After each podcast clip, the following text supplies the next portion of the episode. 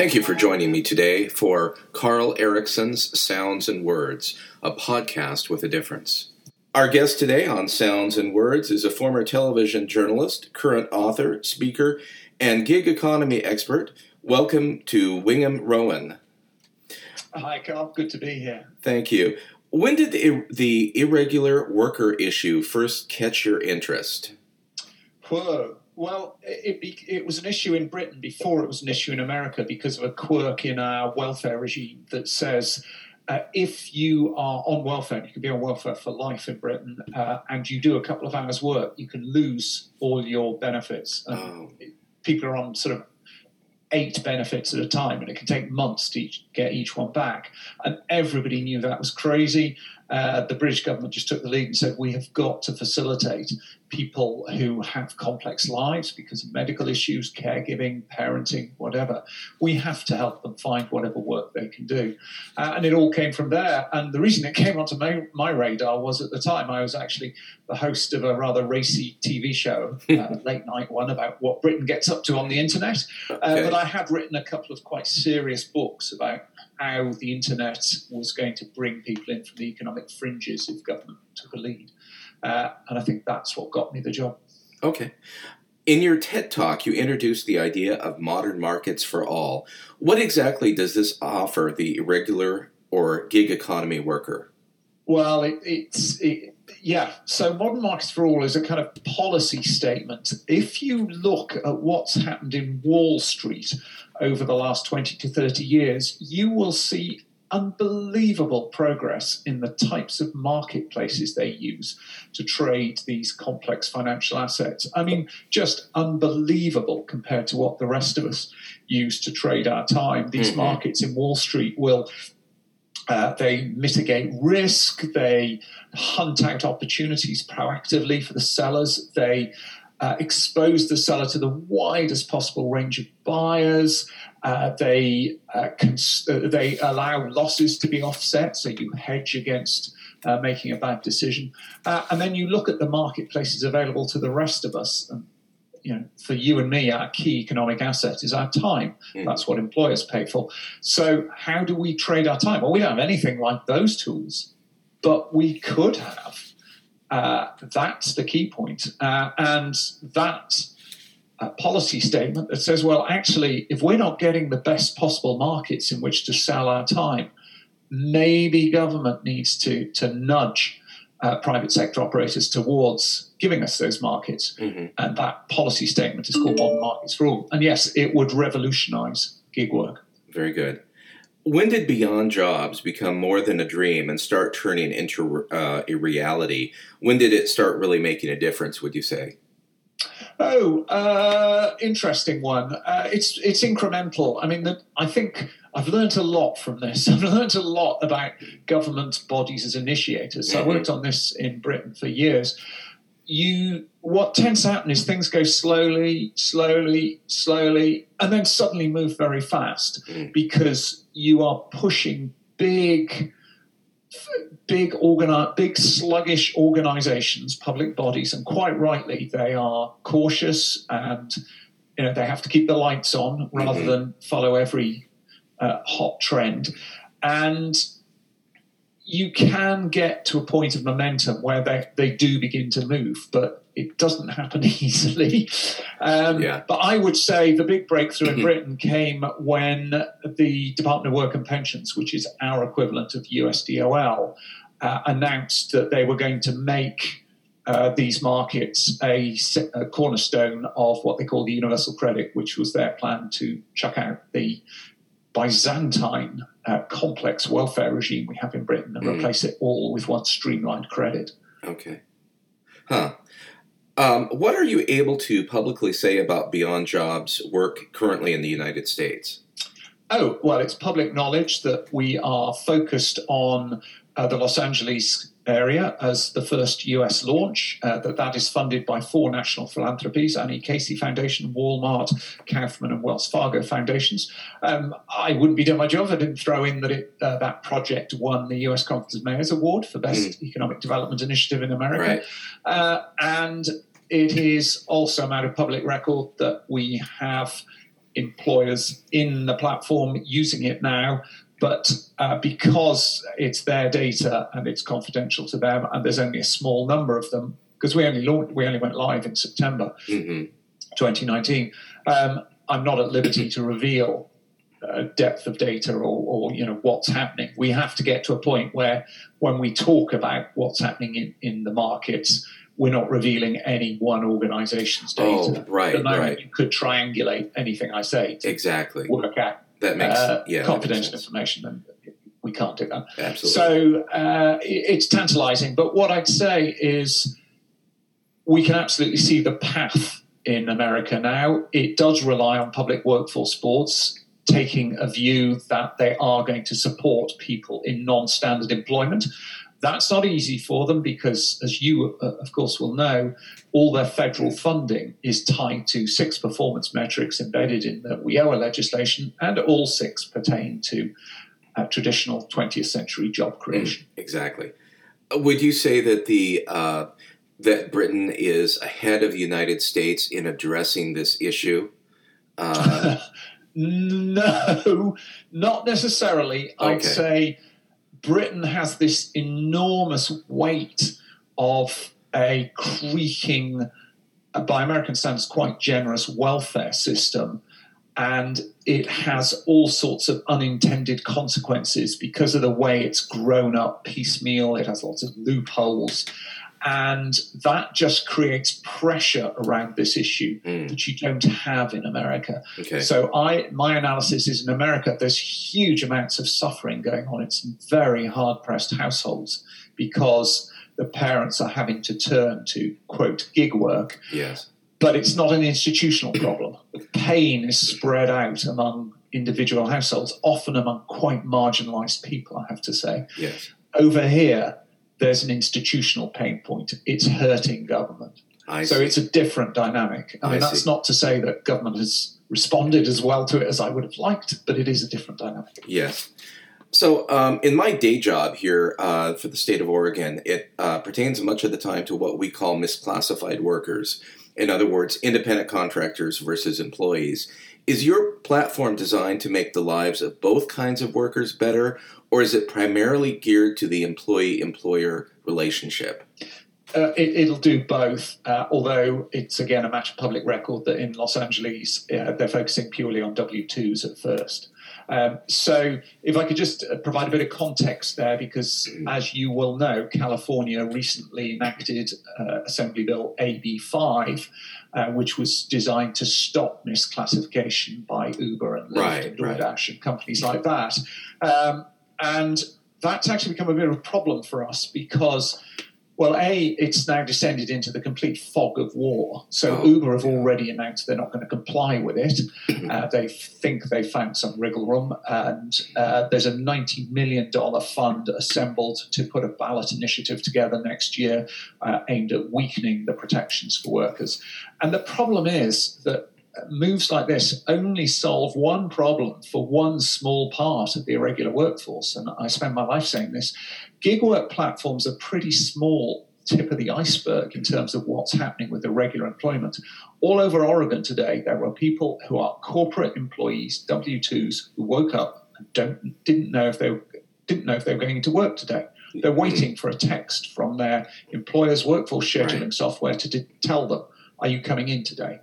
And those people are doing gig work for one employer. They're in a monopsony, a market yeah. with only one buyer. If anything, they're worse off than people in the gig work platforms who at least are theoretically exposed mm. to a lot of buyers. So we've got to start focusing on those people. We've got to start focusing on people on the shadow mm. economy. And about 40% of Americans have sold at least some hours in the shadow economy now, off the books, completely unprotected. Mm. And making Uber drivers W2s doesn't solve any of those problems. Uh, making Uber drivers into W2s doesn't solve the problem that it's almost impossible to progress as an Uber driver. Mm. Uh, it's very difficult to sell in lots of these different markets because algorithms market A will penalize you if you're off doing a booking with market B when market A mm. needs you. So you can only sell in a small number of these markets, and you yeah. might have a whole portfolio of skills and aspirations. So it's very, very difficult to progress. Um, these markets can go bust overnight. Uh, HomeJoy just suddenly evaporated. Thousands of Americans were working through it, to take one example. There's a whole raft of problems for this workforce and misclassification of people on the gig work platforms, well, it gets a lot of attention, but frankly, it's just one of the problems. Okay, okay. Um, where do you see the job market going in the next decade or two? What should what should our children be preparing for in terms of the new normal? Uh, well, the new world of work isn't going to be about career for life, that's for sure. And if they're low skilled, uh, they are very unlikely to have a traditional job with regular hours, uh, a route to promotion, uh, benefits, uh, and security. Uh, that is the, the sad reality. Uh, what's driving this is unstoppable. It's technological change, deregulation, globalization, corporate short termism, whole raft of forces. And they really need to start being prepared for this new world, like it or not, is what I'd say. And that's about well, firstly, it's about having the right labour markets because at the moment, the labour markets they have access to are not really uh, up, up, you know, they're not really about progressing the workers mm. and everything you traditionally want a good labour market to do. Right. So you have to kind of fight for yourself at the moment. That's the scary part of it. And there's a lot of luck involved, and there's an awful lot of overhead, just time taken finding bits of work. Mm-hmm. Um, and it's a pretty gloomy picture right now, is my analysis. And that's why we need people like the Workforce Boards to say, actually, we've got to have a role in this. We've yeah. got to offer an alternative for people who do want to progress, do want to work on their own terms, do want the kind of protections that you need if you're going to raise kids. Yeah, exactly. How are the regular work and gig economy markets similar and different between our two nations across the pond? Well, we've got a universal safety net in Britain, uh, and don't underestimate that. You know, we're sick, we just go to the hospital, we get whatever we need. Mm-hmm. Uh, it doesn't matter how much it costs. Um, we don't have to have an insurance plan. It takes a huge weight off us. Oh, um, yeah. As I say, you can be in the UK and live on benefits for life, uh, mm. on, on, public assistance, uh, with no requirement that you work, with no uh, expectation that you you know, your family is going to have to bear the costs. Now, that's under enormous pressure with an aging population, but it's sort of still holding as a principle.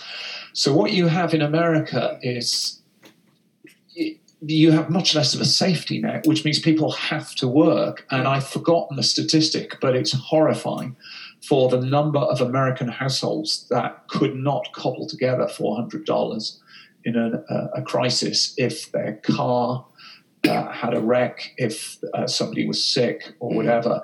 It's much more precarious in America. Um, access to work is much, much more important.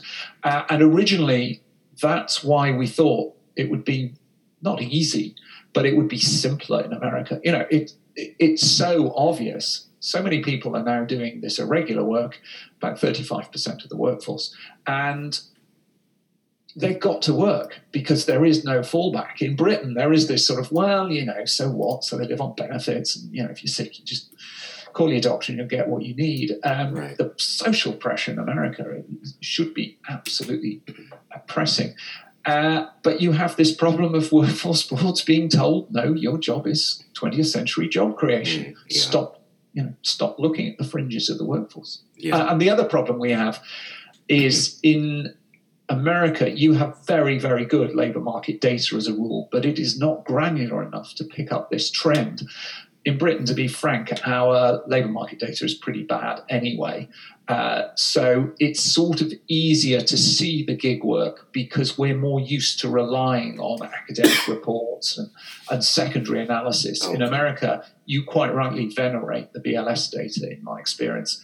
And unfortunately, a lot of this is happening in a blind spot. If I were to do three bits of gig work uh, around Portland today, that would show in the BLS data as three employment instances. Oh.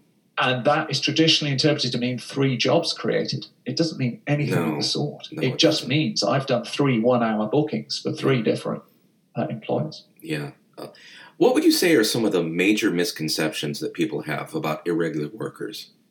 Oh, uh, that people are doing it uh, as a route to empowerment, that they are, quote, free agents, Mm, mhm. enjoying themselves, not having a boss, pursuing their own course. Yeah. I yeah. think that is true if you're high skilled, if you're a web designer, translator, copywriter, lawyer, you can do so called freelancing in your pajamas. You pull projects off websites like Upwork, you do them at home.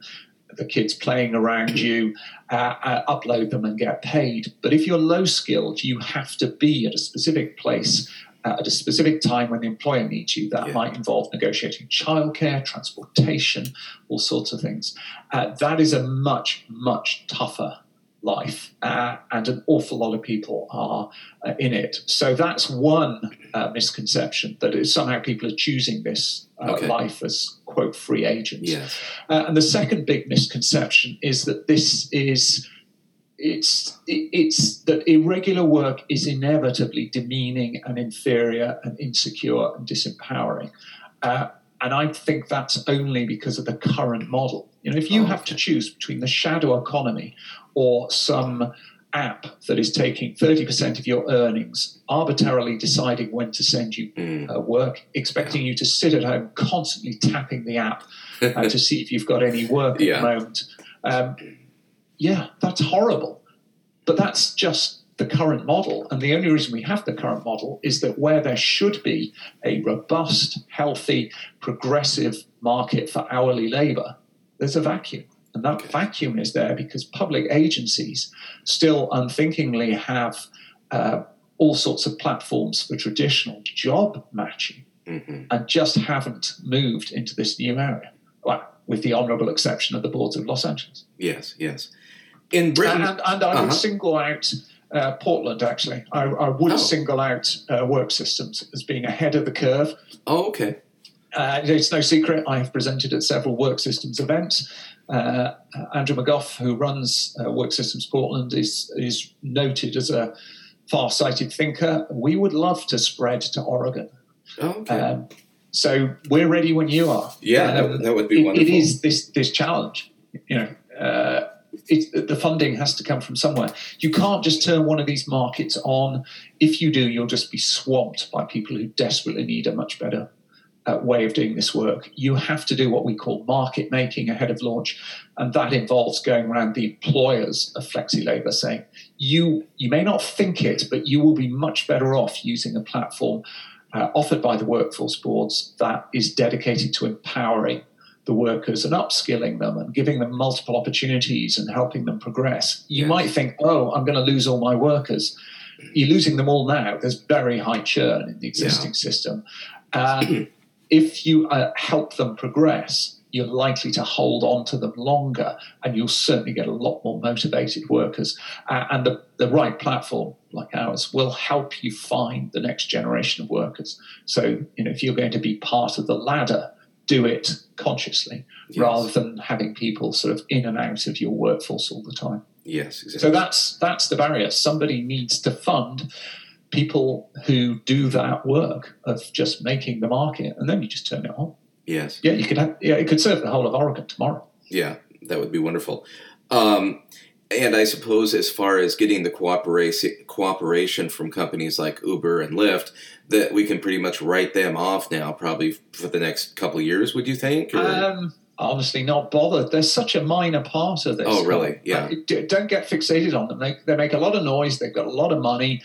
Um, I think two percent of the population does gig work through platforms at any time. Oh, These okay. statistics are all changing all the time, and they come from multiple sources. So forgive me if I haven't got them yeah. right off pat.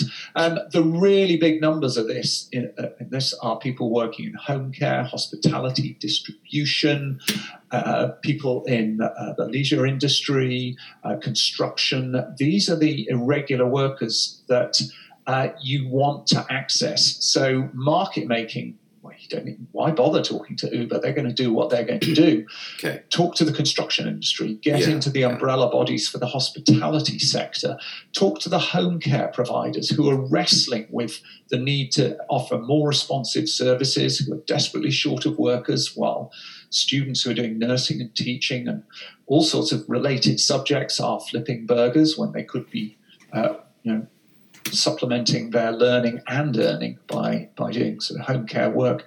Um, there's a whole range of sectors where there is a distinct proposition, and those sectors have a lot of um, uh, willingness to move the dial. Okay. I mean, and just to be just to be absolutely clear, very happy if Uber or Lyft wanted to use uh, a system like this as their labour market. You know, so I might be willing to drive for Uber, but you know what? I really want a career as a hotel manager. So I would rather be getting receptionist bookings, banqueting bookings. Uh, but if they're in short supply, yeah, I'll drive for Uber if it's worth my while. Uh, and what we're saying to the Ubers and the Lyfts is maybe you don't want to be a labour market. It's a pretty messy business. Mhm. Leave it to the specialists. You be a transportation company Yeah. because you're investing so heavily in driverless cars. So we know how interested you are in labour market. Yeah. You know, Exactly. they outsource their credit card processing to companies like Braintree because it's a very complex, regulated business, and they just don't, don't see why they should be part of it. Yeah. Don't be a labour market. Leave that to the people who really want to be a labour market. You be a transportation company. right. Right. But I, I don't know if they listen to that. I'm just saying that's our message to them. Yes. Um, in in Britain, are young people being educated about these kinds of issues? How not to be exploited in the workforce? Would you say that's something that's discussed at all? It, it's varied. Uh, remember, we're, as I said, we don't have this social, enormous uh, pressure at individual level because we've got such, by American standards, such a good safety net. Right. Um, you know, I do come across initiatives, but they're, I think they're at school level rather than any sort of national thing. Uh, I think, I mean, there are criticisms of the education system on both sides of the Atlantic. Has it adapted to the new world of lifelong learning? I mean, a lot of people who know better than I do would say no, it hasn't. Does the uh, Beyond Jobs platform contain um, education modules or op- or opportunities within that system for uh, folks to improve their skills and and learn uh, learn things and of that nature? Not yet, but it's only a matter of resources. So the functionality is there. So the platform is called a CEDA, Central Database of Available Hours. And uh, what it does is it, it, well, firstly, it understands what hours each person wants to work today, tomorrow, or at any point in the future. But it also it knows as many of their skills as possible. It builds this sort of detailed data map. So it might know that I'm good at carpet laying. I would like to get roofing qualifications. Uh, I'm quite happy doing interior decorating.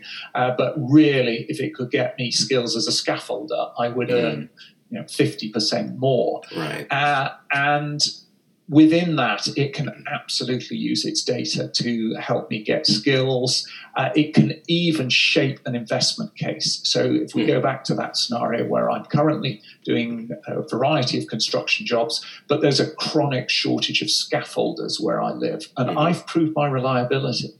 Uh, and we know what I would earn if I added scaffolding to my portfolio could you get to a point where somebody, either private sector or public sector, says through the system, we'll fund you to become a scaffolder? Uh, and the private sector business case would be, we'll do that in return for 15% of your enhanced earnings for the following six months. Oh yeah. But uh, a workforce board could say it because it aligns with my progression, economic growth, everything that workforce boards strive for. Yeah. That.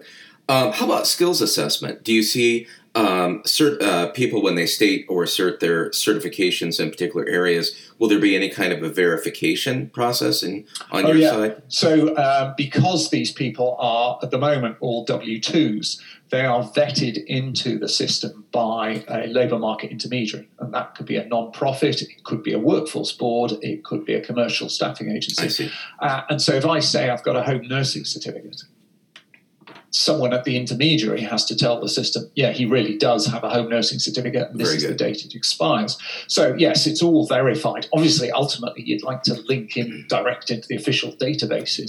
Yeah, yeah. That would be wonderful. Um, Okay, to kind of change directions here, we're almost we're almost uh, wrapped up. But if um, supposing that global warming concerns come to pass in some form in the coming mm-hmm. decades, what do you imagine the effect will be upon the workforce in our two countries? Well, oh, God, Any that's thoughts? a big one. I have to be honest, I haven't really thought about that. Um, um, I mean, it would be facile to point out it's going to be bad for tourism and so on. Yeah. Um, it's, I mean, it's so fundamental. It's about the food supply. It's about mm-hmm. are people going to stop living in cities? Um, how will transportation work? It suggests we're going to go back to a world of uh, people fending for themselves more uh, in a more localized environment. But mm.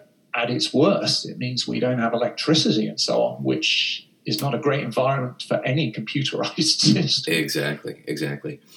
Um, well, what's next on your horizon? Well, uh, we're focused very much on the Los Angeles launch. Um, we are trying to spread up the West Coast. So uh, we know what the mayor of Seattle is doing around irregular work. Um, and uh, we've got this sort of little hole in our West Coast plans labeled Oregon. Um, as I say, uh, some very bright people making the right noises, but, mm-hmm. but nothing has tangible has happened yet. We'd love to see that change in 2020. Um, a lot of our work, frankly, at this point is about educating the philanthropies. So there's a lot of mm. philanthropies engaged in future of work, but they can be uh, they can have a very pejorative view of irregular work. You know, a lot of them talk uh, at length about better careers, STEM initiatives, apprenticeships, and I absolutely understand why. And you know, if right. I was in charge of allocating $500,000, I would probably put it into training disadvantaged kids to be coders for Google. But unfortunately, there are an awful lot of people trapped in demeaning, disempowering, exploitative models of irregular work. And in some cases, just getting those people onto minimum wage is a breakthrough.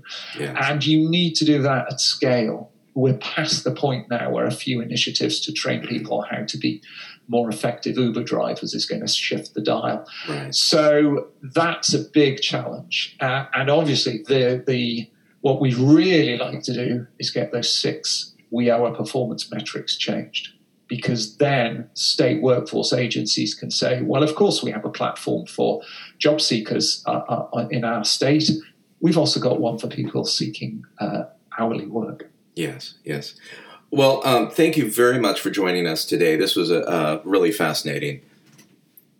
Uh, not at all. Uh, pleasure. All right. Have a great day. All right. Thanks, Carl. Bye. Okay. Bye bye.